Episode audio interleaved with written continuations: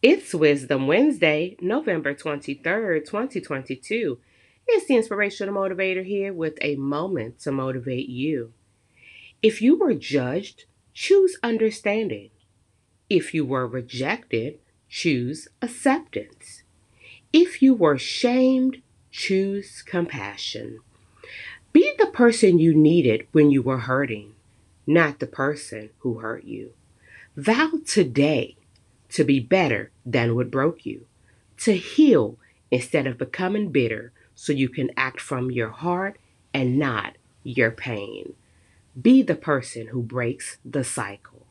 It's Wisdom Wednesday with the Inspirational Motivator. Have a wonderful day on purpose. Goodbye.